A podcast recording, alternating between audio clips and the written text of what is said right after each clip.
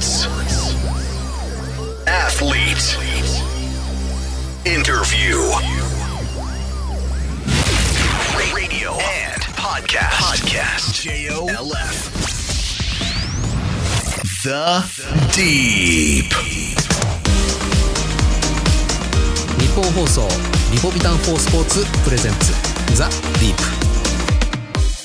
プスポーツライターの金子達人ですこのポッドキャストはアスリートの方たちをゲストにお迎えして心の奥底にある熱い思い魂のワンプレー一瞬の駆け引き。誰もが知る名シーンの裏側など深く踏み込んだディープなエピソードに迫ります。ラジオの日本放送で毎週日曜日の夜8時からお送りしているザ・ディープ。ポッドキャストでは放送ではお届けしきれなかったさらにディープな話を追加してお送りします。さて今回のゲストは1998年長野オリンピックスピードスケート。女子 500m の銅メダリスト岡崎智美さんです。この後岡崎智美さん登場です。どうぞお楽しみに。リポビタン4スポーツプレゼンツザ・ディープ。この時間はスポーツを愛するあなたにリポビタン4スポーツがお送りします。その一球で将来を期待される人がいるその一球を固唾を飲んで見守る瞳がある。その一センチで憧れの選手と同じ舞台に立つことを許される人がいる。その一センチを支え続けてきたいくつもの言葉がある。その一本でその一発で人生なんて変えられる。その覚悟があるからこそ。その熱量があるからこそアスリートなんだ。その一瞬に全てを出し切れ。大正製薬はスポーツ栄養の分野に着目し勝負に挑むアスリートのための赤いリポビタンリポビタン4スポーツを開発しました。全てのラインナップでアンチドーピング認証を取得。あらゆるシーンでの栄養摂取をサポートします。リポビタン4スポーツ大正製薬です。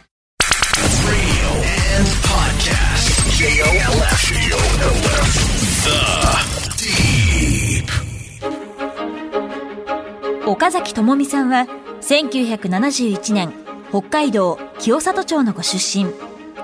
オリンピックには1994年のリレハンメルから長野ソルトレークシティトリノ2010年のバンクーバー大会までスピードスケート日本女子最多となる冬季オリンピック5大会連続の出場を果たしました。長野大会では 500m で銅メダルを獲得。女子短距離で初のメダリストとなりました2013年に現役を引退現在はマスターズ選手として活躍されまた子どもたちへのスケート教室を行うなどスケートの普及活動にも力を入れられています The Deep. 改めまして、スポーツライターの金子達人です。それではゲストをご紹介しましょう。長野オリンピックスピードスケート、女子500メートルの銅メダリスト、岡崎智美さんです。よろしくお願いいたします。はい、よろしくお願いします。もう岡崎さん全然覚えてらっしゃらないでしょうけれども、20年ほど前に、あの、カルガリはい。ーのワールドカップあ会場で。お声掛けさせていただきまして、はい。2、3言葉を交わして、2日間ぐらいそれでニヤニヤしてた記憶が僕はあるんです そがう、ですか。ありがとうございます。計5回はい。オリンピックうん出場されました。それぞれに忘れられない思い出はい。あると思うんですけれども、はい。オリンピック思い出、はい。まず思いつくのは？いや、やっぱりもうメダル、長野？はい、長野で。長野の、長野の、あの、なんでしょう、最終滑走でうん、日本人同士だったんですけど、はい島崎京子さんっていう、はい。あの、まあ、ライバルと言ったらあれなんですけども、あの、なんだろう。彼女もを目標として私も、あの、やってきてたところもあるので、うん。まあ、彼女に、まあ、勝てばっていうのもあるし、まあ、同走だったので、あの一緒にゴールして、ね、ワンツー取るか、ね、メダル2つうん。取りたかったなっていう思いもあったんですよね。そうするともっとすごい盛り上がりが もう絶好調になるんだろうなっていうふうに思ってたんですけど、うん。まあでもあの昔からちょっとねその同級生でしたのでなんだろうこうどあのライバル兼友達としてやっぱりそこのね同窓したっていうそのなんだろうこうねこうなんていうのタイミングっていうんですか、いやなんか私たちこうね運命なんだなっていう、もうなんか スタートラインに2人で並んだだけではい。ゾクゾクしちゃいますね。うん、そうなんですよ。なんかその時がちょっとと一瞬止まってほしいぐらいななんかうわー。勝ちたいんだけど。そうそうですね。はい。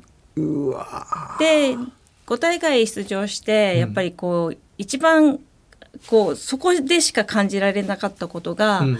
あの会場 M ウェーブって一周観客席全部あるんですけど、ーうん。そこの観客席の人たちほとんど日本の方が多かったものですから、やっぱりそのね岡崎コールともちゃんコール、うん。いろいろこう日本の言葉が飛び交うんですけど、うん。そのバンってなった時から、うん。ウェーブが始まるんですね。わーっていう頑張れとかっていうのが、うん。それを私が進んでるんだけどそのウェーブのわーってなってる声を追いかける一周。でゴールっていう感覚っていうのがあれはなものしか感じられなかったのであれはその後の大会あるいはその後のいろんなはい、国際大会でもそれは感じられなかった。感じられないですね海外のオリンピックとか他の大会ワールドカップとかもバンってなるとうわーっていろんなところからうわわわわで、うん。もう自分だけだと思って滑るんですけどなんか長野のオリンピックはもうそれにくっついていくっていうかなんか一体感っていうんですかね。うん。一周 500m の。はい。長野オリンピックの後、うん。M ウェーブで滑られる機会ってまたあったと思うんですけれども、あはい。うん。それでもそのオリンピックの時の空気感は戻ってこなかった、あ戻ってこないですね。あそうなんだ、はい。だからやはりやっぱりオリンピックっていうのはやっぱりちょっと別格というかはい。皆さんの思いも多分違うと思うので。ウェーブを追ったんです思いねました。はい、もう越したいなっていうぐらい皆さんの声を抜かせばすごい記録出るんだろうなって思いながら滑ってましたね。でも追いあの追い追い越せなかった。皆さんの声がすごくて。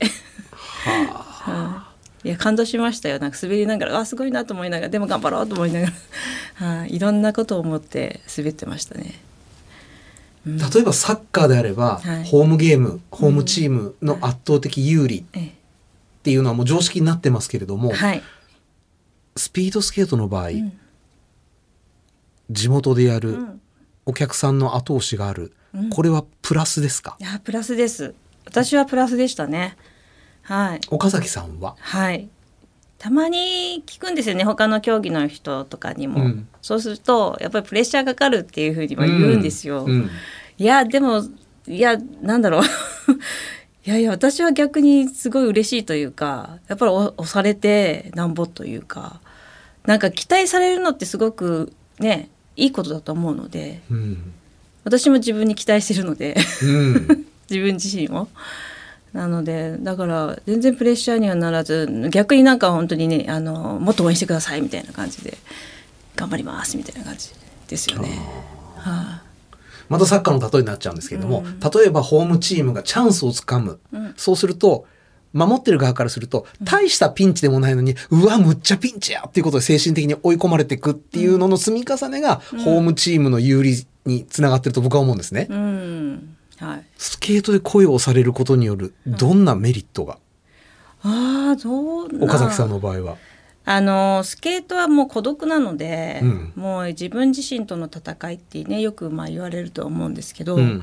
でもやはりもう孤独す孤独になりすぎてあの撃沈していく人もいるので、はい、その時はやはりあの、ね、皆さんの力というか周りの力、まあ、スタッフさんとかねあの監督コーチの力もあるとは思うんですけどやっぱり一人じゃないっていう風になれば逆になんかそのパワーがまたこうね自分の中に入っていくっていうか。絞り切った後にまたプラスアルファが出る可能性があると、はい、そうですね。岡崎さんは、はい、うん、そうでない人も多いと思うんだけどな。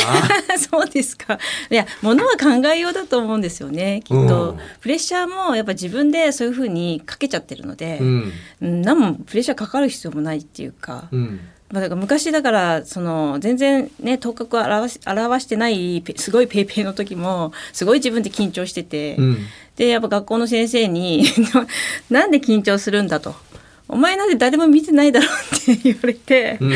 そうでな何を求めてるんだみたいなことを言われましていやそのレベルだとね優勝とかなんて全く絶対できないレベルなので、うんねえそんな「お前優勝狙ってんのか?」って言って「アホだろ」みたいな感じでバカだろ」って言われて、うん 今のレベルでそんなねドキドキハラハラしてたって意味ないじゃんっていうような感じ言われたので、うんああそうだよなって私の今のレベルで別に優勝なんてまずできないし誰も見てないしになんでドキドキするんだろうみたいな。うん。その先生の言葉ではい。緊張がほぐれたというのはよくわかります。はい、でも長野オリンピックの時は、はい。みんな岡崎さん見てますよ。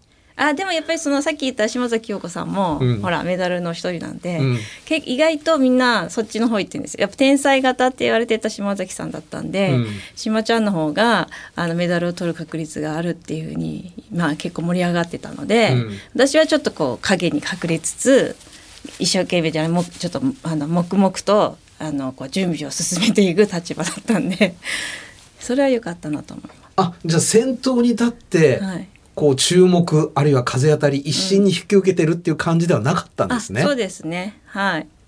なのでそうそう。私だけではなかったんで、うん。はい、他にもね何人かこう注目選手いましたし、うん。うん。だからそんなに、うん、なんか皆さんそっち行ってどうぞ行ってくださいって感じの、まあ、たま私あのインタビューは受けますよ、うん。インタインタビューは全然普通に受けるんですけどまあ別になんか、うん、あ頑張りますって感じで。っていうさらーって感じ。で はい。ですね。だから良かったなと思いますよ。助かりましたよ私は。あのテレビで拝見してもそれから実際に滑ってるところ、その後記者に囲まれてるところ、はい。拝見しても、はい。い、つもなんかこう笑ってらした感があってで一方で、はい前回お越しいただいた清水宏保さんとかは、もう俺に近寄るなオーラすごかったじゃないですか。そうそうそう寄ってくるメディアっていうのは全然こう苦にならなかったんですか岡崎さんは？あ私もう本当に何だろうこうちっちゃい時からエリートじゃなかったもんですからなんかそれは記者さんもほら仕事で来てるのであの話受けないと仕事にならないだろうなっていうそっちの逆パターンなんですよね。だからもう一流選手、あのスケートのこと多分分かんないだろうからとりあえず「分かります?」って逆に聞いたりとか「私の言ってること分かりますか?」とうん多分平安くんが言ってるあの専門的な言葉だとすごい記者さんハテナマークがいっぱい出てるので、うん。難しいので、うん。はい。なのであのたまにひあの清水くんはこう言ってたんだけどその意味はどういう意味ですかって逆に聞かれたりとか、うん。ああ平安くんはねこういうふうに言ったんだと思いますよってすごいご丁寧に、はいもう喋りかけて。でなおかつそのやっぱり人間同士の対話なので、うん。まあそこであのなんだろう、うん、記者さんにちゃんと報告というか言わないと間違ったあの記事を書かれるとうん。余計困るのでだからそこはこう人間と人間のなんだろうコミュニケーションでうまく、はい、使わせていただきました。結構でも本当に稀有な 例だと思うんですよ。あはい。大概のトップアスリート特に今女性アスリート、うんうん。でこういう言い方したらちょっと語弊があるかもしれませんけれども、容姿の面でも注目されるアスリートの場合、うん。ほぼ例外なくマスコミ嫌いになっていくっていう印象が僕はあるんですね。うん。っていうのはもう言ってないことを書かれた、こんなの私の言葉じゃない、積み重なっても話さなくなっちゃう、はい仲間内にしか笑顔を見せなくなるっていう例が、僕圧倒的だと思うんですけれど、ええ。岡崎さん変わらなかったはい。ですよね。そうですね。嫌なこと書かれたと思うんですよ。うん。まあでもそんなに気にしてなかったかもっていう。気にしてない。はい。気にしてないっていうかあんまり新聞見ないので監督は見てましたけど。取材には応対するけど、はい。うん、でよっぽどっていうかまあそういう時は監督がきっと多分お叱りに行くと思うんですよ。うん。はい、でもし私が変なこと言った言ったのかっていうふうにななればまああのどんなこと言うまあどんなこと言ったっていうのは聞かないけれどもうんなんかこんなこと書かれてるぞみたいな感じでは言ってはいましたけど、うん。うん、でもそんなに、うん、気にしてなかったですね。あの長野の頃と今でちょっと違うところがあるとしたら、うん。あの頃はメディアだけだった、うん。今ネットがあるじゃないですか、はいはい。この時代のアスリートええだとしたら岡崎さんどう対処しますか、ねえネットはねまあほら好き嫌いあるからね、うん。なんか相性も合わない人もいるだろうし、うん見てるだけでムカつくっていう人もいるだろうし、ね、何をやっても気に入らないっていう人はいますからね きっと、ねはいだからいやその時代この今の時代じゃなくてよかったなとか思いながら苦労は増してますかやっぱり今の子たちの。いやでしょうねで見ちゃうから余計に見なきゃいいんですよきっと、うんアスリートの人も。とはいえ携帯なしで暮らすのちょっと大変ですもんね。そうですよねだからなんせコメントなしとか、うんそういうのやつですよね。うん。でも昔からほら2チャンネルっていうのがあるじゃないですか。ありましたね。はい。あれ見ても笑ってましたけどね私も見てたんだ2ちゃんを。そうそうあのあれパソコンでパソコンその時はパソコンだったんで、うんはい、こういうのあるんですよなんて後輩に言われて。ええー、と思って見たんですけど、まあ、そんな頻繁にはパソコン開いたりしないんであれですけど、うんたまに暇な時見てああすごいこと書いてる。なんか太ももに挟まれたいとか書いてるとか面白すぎだとか挟まれてどうすんのとか思いながら。2ちゃんを見てた岡崎智美。はい、はい。あれはでも面白かった。そうか。結構だから私性格的に結構さらっと受け流すタイプでもあるかもしれないんで。うん。うんまあよっぽどなんだろうこう本当に信頼した人とかほらお友達とかになんか言われるとショックかもしれないけど、うん全然知らない人にいろいろ言われるのはあんまりあーなんかその人の意見だしっていうふうに思っちゃうんで、う。うんんまあ、今でも今の子はね本当にその気にしちゃうのでもう本当にシャシャットダウンした方がいいと思いますそこは。まあその難しくなった状況で間もなく北京オリンピックうん。迎えるわけですけれども、後輩たちにははい。どのような期待をなさってますか？いややはりもうメダルもうもメダルを持ってる人には、うん。やはりもう確実にその上ですね。上 上って言っても金取ってるからな。上はないけど 2大会連続金をね、うん。はい、小平奈緒ちゃんとかは、えー取ってもらいたいですし。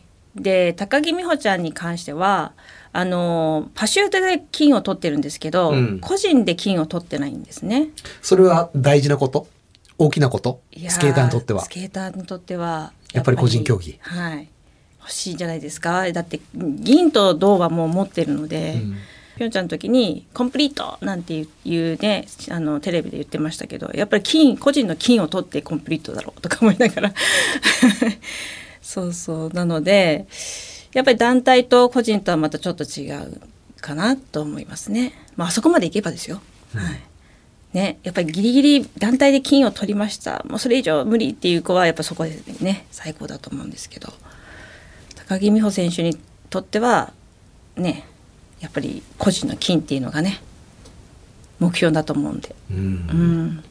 はい、またでもそれを阻むかもしれない大先輩がいるわけじゃないですか強い人うが。んそうですね。これあのもちろん日本人として頑張っていく、はい。でもメダル争いのライバルでもあるわけじゃないですか。ええ。岡崎さんの場合は、うん。まあ、先ほど島崎さんの話出ましたけれども、うん。日本人のライバルとはどういう感じのうん。距離の取り方付き合い方をなさってたんですか、ああそうですね。いややっぱり昔はね本当にあのシビアというか、うん。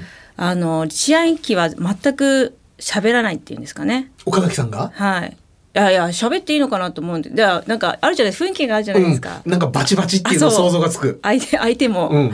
あんまり今集中してるのにそこを阻むと余計怒られちゃうのかなと思ったり、岡崎さんは私の中に入ってこないでっていうんじゃないんだ。あ別にはい。私は全然大丈夫ですむしろバチバチな相手に気を使って。そうですねはいいや向こうもそうなのかなでもどうなんですかねでもやっぱりやるべきことをしっかりやんなきゃいけないのでそんな喋ってる暇がないっていうんですかね。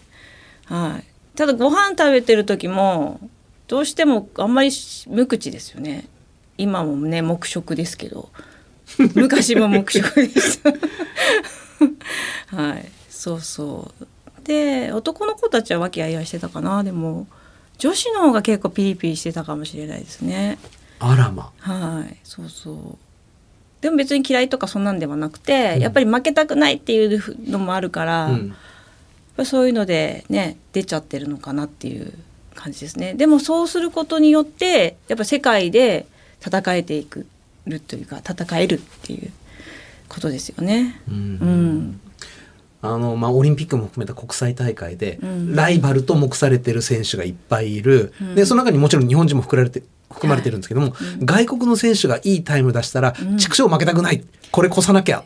だけでシンプルに考えられますよね。そうですね。はいはい。日本人がそういうタイムを出した時は、岡崎さんどうだったんですか？いやーどう？まずあやられたとは思うかもしれないんですけどでもやはりテクニックのうまさとかやっぱりその持っていき方っていうものにうんちょっとこう、同じ日本人なのでやはりこう見ちゃいますよねどういうふうにこうそういうふうに持っていくかっていうそのピーキングとか、うん。うん、どういう感じでいくんだろうっていうなんかこういいものがあれば盗んでしまえみたいな感じの。はいなんて貪欲な方だ。はい、でもやっぱりねあの骨格もやっぱり性格も違うので、ねうん彼女ができても私にできないこともやっぱありますから、うん。まあでもそれであの全くやあの別別別物とは思わずにでもちょっとやってみようかなみたいなうん。感じでちょっとやってみてやっぱ私には合わないなと思えば やめますけどでも多分テクニックとかのうまさは、ね、私カープとかやっぱ下手くそだったんで、まあ、そこだけ自分でね直さなきゃいけないなとは思ってたんですよね。うん。はい。うん。もうちょっと技術をね向上させなきゃっていう人のことを思うよりも自分の技術を向上させなきゃダメだなというふうには思ってましたね。はい。あの、本当に細い細いブレードにもう全体重かけて、うん。で、ちょっとタイミングであったり角度がずれたら、全てが吹っ飛んでしまううん。中で、こう、一歩一歩うん。綱渡りをしていくわけじゃないですか。はい。振り返ってみてう、ん。会心だった。結果とは別にあ、会心の滑りだったっていうのはあるんですか？どこかのレースで。そうですね。えっとね。これあいすごく良かったなっていうのはソルトレイクのワールドカップがあって、うん一応自己ベスト更新したんですよね。うん。その時は結構会心最後の最後まであの姿勢とか崩れずにうんゴール、うんゴールしたっていう感じだったので、うん、そこはすごく良かった、まあ、なんかまだ自分に伸びるなっていう多分その時も3 37歳ぐらいだと思うんですよ。うん。はい、それで結構いい感じでゴールしたので、うんはい、全然メダルには届かなかったんですけど、うん、でもあこうあなんか、うん、分かったっていうような感じですよね。なるほどみたいな。この滑り方だっていうような。ありま。したね。はい。メダルとか表彰台っていうのとは関係なく、うん。体に残る会心っていうのがそこであったわけですね。そうですね。だから遠心スピストレートのスピードを生かしたあのカーブワークとかカーブの出口のスピード感とか、うん。そういうのがすごくこう心地いいっていうのがねふわーってなんか力を入れん今入ってはいるんですけど力入れてなくてももうカーブ出口からまたストレートでってゴールなんですけどもう遠心力を感じながらスムーズに出るっていう出ていくっていうあれはすごいああいけるっていうような感じですね。へえ。今ちょっとお話出ま出ましたけど、ソルトレイクはスピードが出る、はいタイムが出る。うんよく聞くんです。はいあの高速リンクだとか。うんうんはいどんな条件がうんそのリンクを高速にするんですか？うん、まあこれもあの水との空気とのあの、ね、境目だとは思うんですけどまずはもうあの空気抵抗がないっていうコーチ。コーチ、はいうんですね。なので心肺機能は大変ですけど、うん。苦しくて、うん。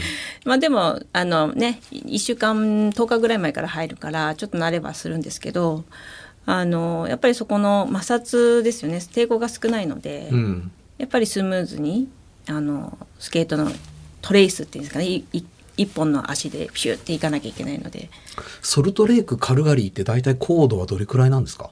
あーでも1300200ぐらいですかね。300200200300うん。私も1500ぐらいあるのかなと思ってたんですけど。まあでもねそれでも滑るのでだからもっと高いところに富士山のふも富士山の5合目とかに作れば すごい速いだろうなと思って。富士急行さんそうがそうそうそう。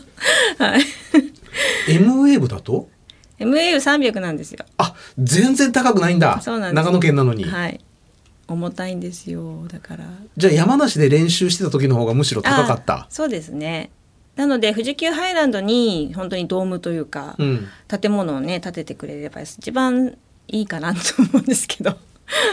社長に言おうかなとね聖地にしちゃえばいいのに。ねでもやっぱりあの屋根をかけちゃうと、うん。せっかくの富士山が見えなくなるとかっていうのがあって。ガラス張りガラス張り。そうだからガラス張りにするとでも太陽が入ってあの熱で溶けちゃうというか。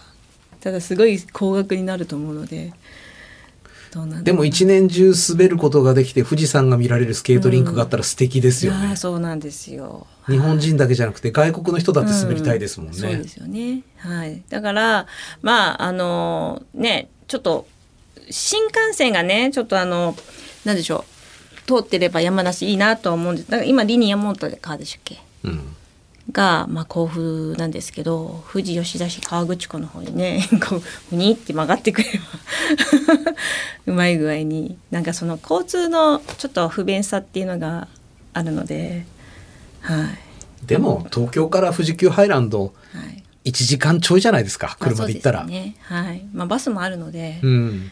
あのまあねあの成田あ違う羽田からも直直行っていうんですかねあの情報の降りずに。うん富士急ハイランド行けたりとかするので、まあ、そこもよくはなってはいるんですけどね。はで今岡崎さんマスターズ。い、はい、マスターズって何歳以上になるんですか？あれは30歳以上ですね。と冬の方は。25歳っていうのもあったんであ夏は25歳ぐらいだと思うんです。30歳以上ですねでも。基本。2020年マスターズ国際スプリントゲームズで世界新記録、はい。カテゴリーがんです5歳ずつの。ほうはい。でその時というか私45から50歳の間のやつなので、うんはい。で一応そのその当時の当時というかその時の日本記録をこう見たあ日本記録世界記録を見た時にあまだいけるかなっていうタイムだったんでちょっとチャレンジして みました。はい。だってトレーニングきついでしょいやーきついですね。よくやってたなと思いましたよ。本当に。きついし岡崎さんママでしょ あそうですそうです。はい。子供どうしたんですか？子供あの学校行ってる間うにん練習をしてました。はい。うん。トレーニングをして。お住まい東京ですよねはい。でトレーニングは？河川敷沿いを走ってでちょっとグラウンドとかやっぱいっぱいあるのであの邪魔にならないところで、うん。スケーティングのフォームとか ジャンプとかやってました。氷に乗らなくていいんですか？いやーあの本当は乗りたいんですけど、うん。ただあの冬にこうなって1月とか正月とかを家族で家族巻き込んで富士急ハイランドに行ってで富士急で 私は合宿一人合宿したっていう。はい、娘と旦那さんはホテルでゆっくりしててみたいな話うーん。もうすごいですよ。なんかい10日10日1週間か。1週間ちょっとぐらいあの連れてって。そうずへっとはい。追い込んだんですかやっぱり追い込みましたね。短期集中で。でその時にその富士急行のあの後輩たちがちょっとまだあの頭角を表せてないちょっとちょっとこうまだちょっと遅い子がいて、うん。その子たちがちょうどいいこう練習相手だったんでその子たちの練習にくっついてって、はい、やってましたね。うんはい、えでも現役バリバリですよねちょっと遅いとはいえそうですね。まあで富士急行でスケートをやっているということは、はい、まあ高校時代エリートですよね そうですね。をアラフィフはい。のお姉様がブイブイ言わしてしまうとあ、そうです。はい、後ろから圧かけてました。うわー、はい。俺が若い選手だったら嫌だなそれ。いや大丈夫ですもうね。はい。今のあの多少ほらまだちょっと憧れていただいてると思うので一緒にやれれてるっていうので。でその子たちもちょっとねこう気分が高まってくれれば。だから離れられないんです。だからそこであきついなと思っても離れるとちょっと恥ずかしいからもうガンガンくっついていくっていう負けず嫌いなの。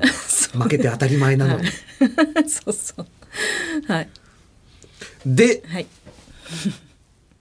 金メダル。世界新記録。ああそういただきましたね。はい達成感あるんですかやっぱり？いやありましたね。であのなかなかそのワールドマスターズであのオリンピックを経験した人がやっぱりあんまりスピードスケートの中ではいないので。そうなんだ。はい。で私が出場したのでその MC の人もいて、うん。MC の人、まあ、まあ英語で言うんですけどあのね長野オリンピック銅メダリストすごい紹介なんかしちゃって、すると「えー、みんながすごい、ね、わー」なんて騒ぎ始めて。で試合終わってそしたらもうみんなすごいんですよ。もうあのいろんなあの外国の方がおじおじさんおばさんが。あのやっぱりメダリストというかオリンピックメダリストなので珍しくてあの 写真撮りまくりっていうような。で金を取ったもんですからすごいなんかお祭り騒ぎになっちゃって、はい、なんかすごかったですよ。はい。大体出場してる人たちみんな愛好家みたいな方人が多いんですよ。なんかもうやっぱりスケートが好きでっていうことで。で、うん、そういう方が多いのでだからもともと選手とかではないんですよ。出てる人。なるほど、はい、まあおっさんたちがやってる草サッカー大会にベッカムが来ちゃったようなもんですね、まあまあまあ分かりやすく言えば。そうですね。だから、うん。まあ、これもだからこれからちょっとねそういうオリンピック選手がまあ引退して、まあ、健康維持ではないですけど、うん。まあ障害スポーツとして、まあ、マスターズとかねそういうちょっとした大会があればあの出場して楽しむということもうん。一ついいのかなと思ったので、まあこれをちょっとききっかけというかね、うん。にしてちょっとこうね外国の海外でもっとその時の私とライバルだった人たちにもちょっと声掛けして出ないって言おうかなと思ったり。うん。ただねそう声掛けをしてる人はねみんなねちょっとふとふふくよかになっちゃってるんで。お太りに？そうそうそう。なのでいや無理無理っていう感じでね「ノー」なんつって。それを引っ張り出してボコボコにするっていうのもいいんだけどな。そうですよね。はいいや本当に男の方もお腹ボーンって出てる子も人も全然普通に滑ってるんですごいなとか思いながら.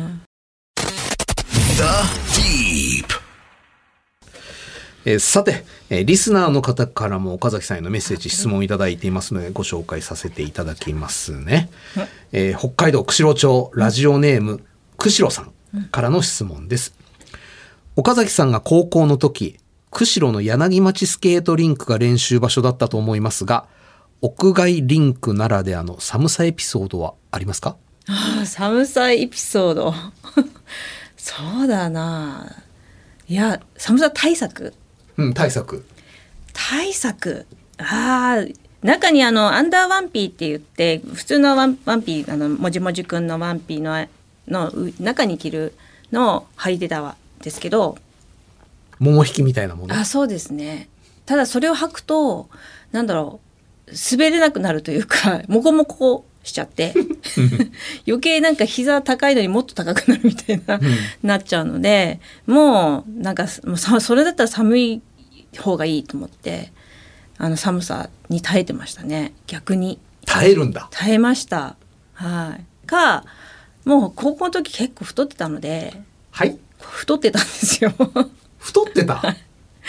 下宿の寮のおばさんがそうですね。なんかこうなんだひもじい思いをしてたらうちが何か言われるって言ってめちゃめちゃ大盛りご飯でそれを残すと怒られるんで食べさせられてたっていう。そうすると比例して運動の運動の量とご飯の量が全然こう差がありまして。やってはいるんですけどでも勉強してなきゃいいんだけど勉強の時間はもうずっとこう寝ちゃうんでそれで身になっちゃうみたいな感じですからちょっと太ってたですね。なかなか落ちなかったですね。食べたら身になるっていうような感じだったので。お米一日どれぐらい食ってました？やの頃。ーいやあれもうだってあれ1合ぐらいあると思うんですよね。人い1回一杯1杯一回はい。はい、で朝晩2合ぐらい食べて、まあ、昼はお弁当、まあ、お弁当はなんかちっちゃかったんですよね。なんかちっちゃいなとか思いながらやって。はい。あでもそっかあのあそこに行ってたな。パン買って食べてたな。そういえば。結構食べてましたね。だからなんか2合半ぐらいは食べてるんですかね。きっと。なかなか女子としてはいやー言ってます言っね。てますよ。普通に食べれてましたからね。でもそれが本当にえーさて、引き続き番組ではゲストの方へのメッセージや質問をお待ちしております。メールアドレスはアルファベット小文字で deep.1242.com です。番組ホームページ、ツイッターもありますので、そちらからもアクセスしてみてください。番組で採用された方には、対象製薬からリポビタン4スポーツ、ショット、ゼリー、パウダーの詰め合わせをプレゼントいたします。住所、お名前、電話番号をお忘れなく。対象製薬はスポーツ栄養の分野に着想を得て、運動後だけでなく、運動前や運動の合間など、適切なタイミングで適切な栄養素を合理的に摂取できるリポビタン4スポーツを開発しました。勝負に挑みたい、そう願うすべてのアスリートを栄養面から支えます。現役時代も今もう、心肺機能であったり筋肉を極限まで使うわけじゃないですか。はいマスターズで復活した時とか、い復帰した時とか、うん体バキバキになりませんでした？あーでもそこまでちょっと追い込めてないのでまだまだでもあーまだ鍛えればもっとタイム上がるなとは思ったのであじゃあギリまで追い込んでないんだ。あそうギリまでもうそこまでなんだろうやっぱりスケートって本当にもうねこう年がら年中じゃないですけどその期間もっとがっちりやらないと私結構短期集中でやってたものですから、うん。もう即席なんですよ要は。即席で出てって感じだったのでもうしっかりとやっぱりもう3ヶ月4ヶ月ぐらいはもうねあのトレーニングして、うん。がっちり体固めて、うん。で試合に臨みたいなっていうそういう気持ちはありましたね。でも、うん、よくまあ滑ったなと思いますけど、じゃあ割と息抜きのじ時期っていうのもあったわけですか？現役時代。現役の時の息抜きはあの私4年に一度のオリンピックの間こうス2年ずつこうスパンをこう変えているので、うん。まあ、1年間ずっと頑張る、まあ、若い時ですよね。20代ぐらいはもうず、まあ、頑張れば頑張れって感じだったんですけどもう30ぐらいになってからは一回ちょっと落としたシーズンをい作るんです1年間、うん。上げて下げて上げて下げてっていうっていう感じでピーキングをあのオリンピックにつなげるっていう感じで、大体なんか一つ一つの大会をであのスラップスケートとかいろんな道具がちょっと変化した時もあったので、選手生命のこの途中で出てきましたもんね。そうなんです。はい。最初からだったらいざ知らず。そうそうそう。だからいろんなそういうポジターニングポイントじゃないですけどやっぱそういうところからまたゼロから始めなきゃいけないので、うん。だからなんかこう下げて上げてっていうよりも全部の試合頑張んなきゃいけないんですけど、まあ、そこでなんか一回こうなんだろうこう調整か。あのスケートの位置の調整とかもあるので変えてまたそのあのレースやって、まあ、違うこれじゃないと思って。また次のレースにちょっと変えてまたレースっていう。だから本当は大事なレースなのかもしれないんですけど、うん。ポイントとかもあるので、うん。でも最低限のちょっとレベルあの位置だけキープしながら、うん。その微調整であの試合をちょっと試し試合みたいな感じでやってた時期とか いろいろあるんでそう大変大変というか、うん、いろいろ調整の仕方。なんせオリンピックを目指してっていうことなのでワールドカップ大事なんですけどでもまあそれの通過点としてなので はい。いろいろやってましたよいろいろ。えーお時間となりました、はい。ゲストは岡崎智美さんでした、はい。ありがとうございました。ありがとうございました。The Deep.